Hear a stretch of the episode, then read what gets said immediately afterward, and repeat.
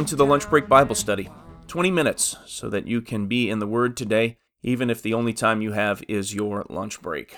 I am Pastor Frank here in Kansas City.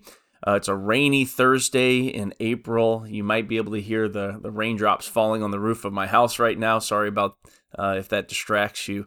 But we are continuing today in the Gospel of Mark. The shout out I have today is uh, didn't come online, it came in person. Uh, I had a chance to see my friend Ian, who I had not seen in some time. I saw him at a funeral last week, and uh, he mentioned, he says, Hey, I like the podcast. And I said, Thank you very much. I wish I had uh, more opportunity to get more episodes out there. So, hi, Ian. Thanks for the compliment. Those kind of things uh, really kind of keep me going and, and get me interested in, in making another another episode for you guys. So, today we are uh, continuing, like I said, with the Gospel of Mark. Jesus has just had this confrontation with the Pharisees and the teachers of the law. They are complaining that the disciples uh, don't wash their hands before eating we can make a few speculations here, but but it's helpful. It is speculation, but I think it's I think it's reasonable to believe that that this tradition of washing your hands in a particular way before you ate probably arose from a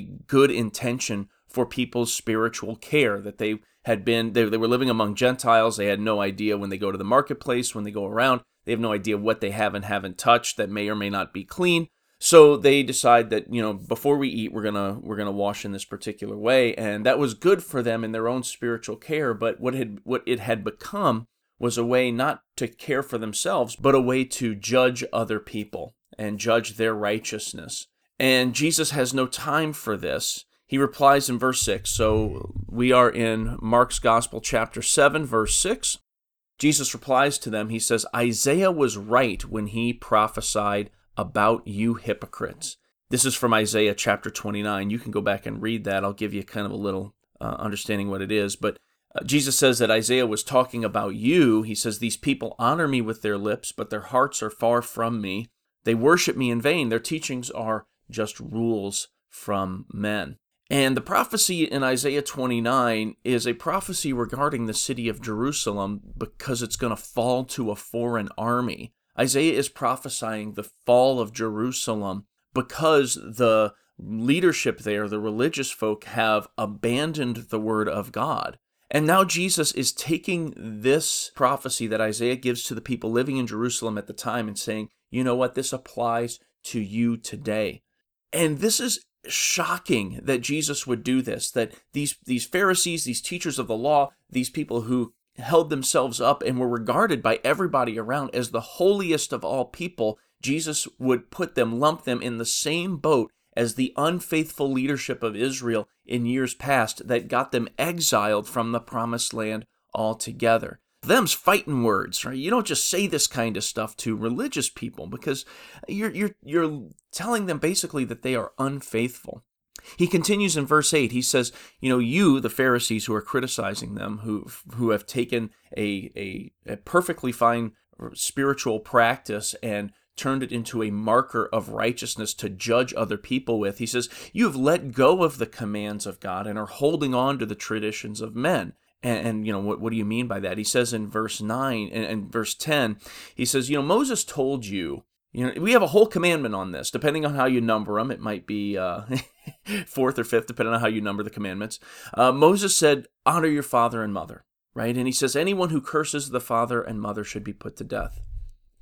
But you know, he says, "You Pharisees now have a new saying, a new tradition that if you tell your mother and father, look, I can't support you the way I need to support you. I can't provide for you in your old age." the way you need to be provided for because, well, the gift that I was going to give you, well, that is uh, a gift that I'm going to dedicate to God instead. Right? So the Pharisees have said, you know, if you want to give a gift to the temple, if you want to provide in some other way, then you don't have to give to your parents anymore. As a matter of fact, Jesus implies that they're saying it's a bad idea to give to your parents instead of making this other gift. Verse 13, he says, By doing this, nullify the word of God by your own tradition right? You have the, the plain word of God in front of you and you completely ignore it. So don't come to me and tell me about my disciples not following the traditions of your elders because you guys are using these traditions to completely ignore the law of God. And that's Jesus' point. He says you're judging others based on whether or not they follow your idea of what makes people righteous. But in reality, your traditions are excuses to get around the law of God and pretend to be righteous, to tell yourselves that you're righteous, to tell each other that you're righteous, and to uh, try to show God that you're righteous instead of actually being righteous. So, if you remember last week, we were talking about how this might play out in our context and maybe in your church. And, and you can imagine that your church was going to start a new worship service uh, during the during Wednesday evening, so people could come and be refreshed in their faith in the middle of the week. And some people would do that, and and and that's a good thing. But then you imagine it would become sort of a marker of righteousness, where the people that did go to the midweek service would look down their nose at somebody who didn't go to the midweek service and consider themselves to be more righteous, or even to tell people that now you have to or you can't be part of our fellowship. So that's just helpful to understand what Jesus is on about here and, and why he's uh, why he's taking these Pharisees to task on this. Verse 14 in Mark chapter 7, again, Jesus called the crowd to him and says, Listen to me, everyone. He says, Nothing going, nothing from outside that goes into you makes you quote unquote unclean. What makes you unclean is what comes out of you. And then his disciples don't quite understand this. They go, What do you mean by this? And he says, Don't you see in verse 18? And nothing that enters from outside can make you unclean. It doesn't go to your heart, it doesn't go to your inner life, it doesn't go to your inner self.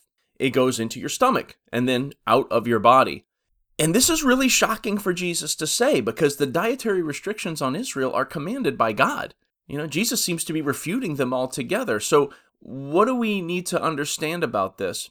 It helps that we understand really what the dietary laws for Israel are supposed to be doing. They're not there for health concerns. God does not tell people don't eat pork because you can get sick if it's not cooked properly. Uh, people have been raising pigs for thousands of years. They know how to cook meat. You know, this is not why the God. That's not why God puts these diet, dietary restrictions on the people. He puts them on the people because he wants them to look different from their neighbors. The dietary restrictions are an outward sign or marker of Israel's special relationship with God. It's only when you have abandoned God that you would abandon the dietary law. To obey the dietary law and reject the one that God has sent is to perform kind of a vain exercise in piety. So, what Jesus is saying is that, you know, even eating the clean food and rejecting me is you're performing outward works of piety, but your inner life is not where God wants it to be. And that's what this is really all about. The Pharisees are rejecting Jesus. Verse 19, he says, It doesn't go into his heart, but into his stomach and then out of his body. In saying this, he declared all foods clean. That means he gives his disciples an understanding of what this clean and unclean business is really all about. And the fact that because you have faith in Christ, you are clean inside, and food no longer serves as that marker of righteousness. Faith in Christ is the only thing that, that we go on. In verse 20, he goes on. He says, What comes out of a person is what makes them unclean. It's from inside of us, out of our hearts, that comes in verse 21 evil thoughts, sexual immorality, theft, murder, adultery, greed, malice, lewdness, envy, slander, arrogance, folly. All this stuff comes from within us, not from outside. And I think this is important for Christians to remember in this day and age when we, we like to think about the world as if the world has drifted, as if it was in a pristine state before and it has just drifted away the first thing to remember when, when we're talking about Jesus saying that it is out of our hearts come uncleanness, the first thing to remember is that the world has never been an easy place to live according to the Word of God. The world has never been an easy place to follow the Word of God. Now, we may think that it is straying far away from God's plan, but the reality is it's always been in rebellion against God's plan. no place, no time, no culture has ever had a lock on God's will. Not even Israel under King David has a lock on the will of God. If you don't believe me, just read King David's life. Read uh, the story of his uh, son Absalom, and you can see that the culture of Israel has even even under King David was ne- never was going always according to the will of God. And the second thing we can that that we can remember here is that we don't blame the world around us for our sins. Certain temptations, particular temptations, may manifest themselves in, in our world more than they did in prior times. But that's not the reason we sin.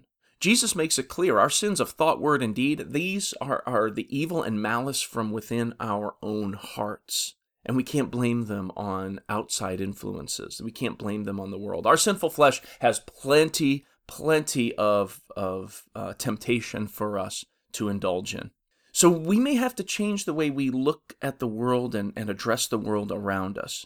When we see things that we, we see and we say, you know, that's not right, that's not good, and what should our reaction be? So we have to ask ourselves number one, is what I'm seeing evil in itself, right? Is it violence? Is it injustice? then we should absolutely address those things as the evils that they are. But do we not like something because it in itself is evil? Or do we not like it because it brings out the evil in my heart? Right? When we see the world around us and we recognize what that does to me as a follower of God, and it's doing something to me that I don't like, it's easy for me to say that the thing itself is bad. And maybe it is. Maybe it's not healthy. Maybe it's not good and we should avoid it. But maybe my first reaction as the as as the people of God, maybe our first reaction shouldn't be necessarily to start with condemnation, but rather to to start with examining our own hearts and equipping ourselves and equipping our families and equipping our churches to withstand the temptations that are presented before us in the world. Does that make sense? Jesus said it's from within that sexual immorality, theft, murder, adultery, greed, malice, lewdness, envy, slander, arrogance, and folly. It's from within these things. So the world may present us temptations, and it, but it's our own hearts that reach out and try to uh, grab onto those temptations and to and to perform sin in our own lives. This is what Jesus is challenging us to do: is to reform our own selves. Verse twenty-three. Jesus says, All these evils come from inside and make a man unclean. All right. Notice the difference between Jesus' main concern and the main concern of the Pharisees. The Pharisees are seeking to wash the outside, judging outward actions only. Jesus, on the other hand, points out that that he is here to wash the inside, to make us clean indeed. From now on, the marker of cleanness is faith of the disciple in Jesus? Do you believe in him as the one who will come again to judge the living and the dead? Do you believe in him as the one who was sacrificed in our place that we might have peace with God? Do you believe in him as the Son of God? And the laws of Moses were always supposed to point forward to this. But when Jesus arrives, it seems uh, that the laws and traditions have taken on a, a life of their own, which was never the point. Never the point. From here, he leaves and he goes to Tyre. So um, if you look on maybe a map, if you've got a study Bible, it'll have a map of uh, the the world of Jesus' day, and you'll see it's on uh, it's on the Mediterranean Sea, uh, north of of Israel, like in the far north of the map where of Jesus' travels. Tyre is a trading city, a longtime enemy of Israel. Since we've been talking about the book of Isaiah, you can look at Isaiah 23 and see what Isaiah says about the city of Tyre. Uh, but it's on the northern edge uh, of what was the promised land. And he goes into a house there and didn't want anybody to know it, which is, you know, Jesus is going, Tyre's kind of a Gentile city. So if Jesus is going there, he, you could assume maybe that this is a place where he's not going to be heard of. But as fact, in fact as soon as uh, somebody hears about him, a woman, uh, as soon as she hears about this, uh, she has a little daughter who is possessed by an evil spirit, and she comes and falls at Jesus' feet. Now, you remember this is kind of the same reaction that Jairus, the ruler of the synagogue, has um, when, when Jesus shows up in his town. Same thing. The woman hears that Jesus is there. She's got a problem with her daughter at home. Jairus' daughter is very sick. Her daughter is possessed by an evil spirit. They both have the same reaction. They run to Jesus. But now you have, uh, verse 26, a Greek born in Syrian Phoenicia. So she is a Gentile of Gentiles. But she begs Jesus to drive the demon out of her daughter. Now, verse 27, if you ever have a, a, Bible study on the hard sayings of Jesus, I guarantee you this one will show up in there. Verse 27, Jesus resp- responds to the woman.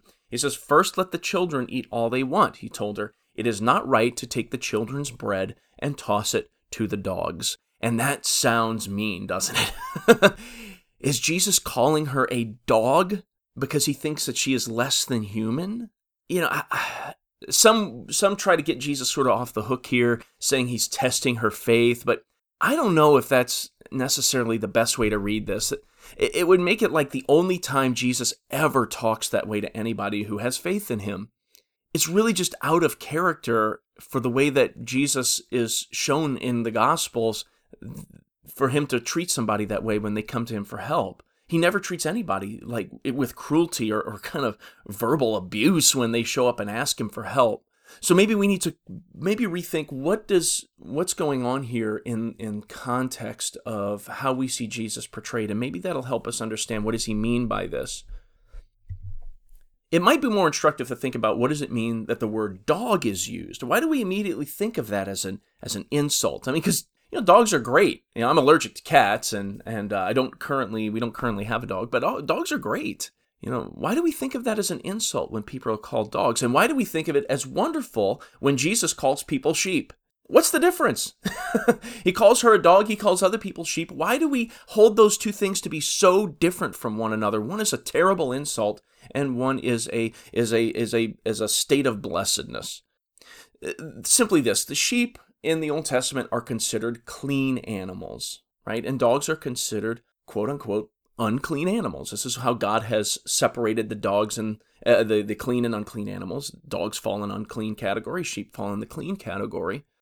And I think that's kind of the point here. The point that G- Jesus is making isn't that the woman is subhuman or anything. The point is that she is unclean. She's a Gentile. She doesn't know the promises of God. She doesn't she's not a member of the tribe of, of Israel. She doesn't understand the promises of Abraham or any of those things. She doesn't follow the law of God. She is unclean, as a dog is unclean compared to a sheep. Look at her reaction. Verse 28, she says, Yes, Lord, but even the dogs under the table eat the crumbs that the children drop. Remember what we said before that the marker of righteousness is not going to be the washing the outside of the cup or the washing of the hands before you eat or or any of these other traditions of the elders that Israel has uh, that the Pharisees and the teachers of the law have have laid on top of people. Right? The marker of righteousness is going to be faith in Christ which cleans us on the inside. And that's what's going on here. This woman's inclusion in the kingdom of God stems not from her external status of clean or unclean.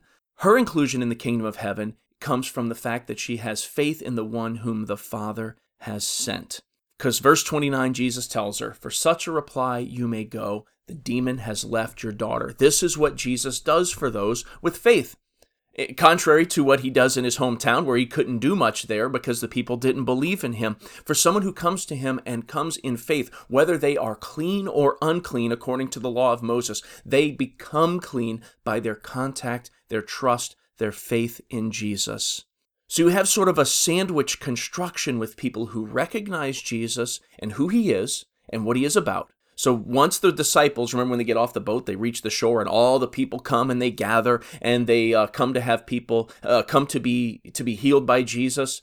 And then the Pharisees come and they criticize Jesus. And then this woman comes and she uh, and then she believes in Jesus and begs him for help. You have that sort of sandwich construction of faithful, unfaithful, faithful, so that you can really see who is going to be included in the kingdom of God in Christ Jesus. It's not going to be those who wash the outside of the cup. It's not going to be those who practice the tradition of the elders or who have all the outside markers of righteousness. What makes you part of the kingdom of God is, is the righteousness, as St. Paul says, the righteousness that comes by faith. That's what we see here in Mark chapter 7.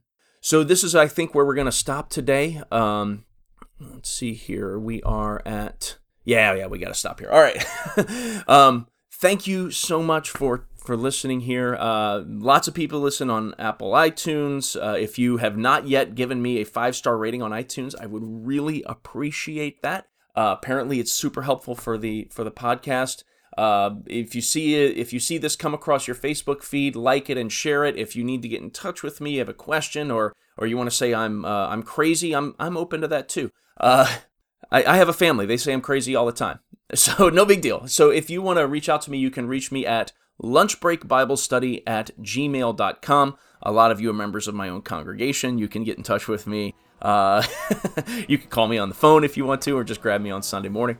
Uh, like I said, I'm Pastor Frank here in, uh, on a rainy day in Kansas City, Missouri, and I hope you have a blessed rest of your day.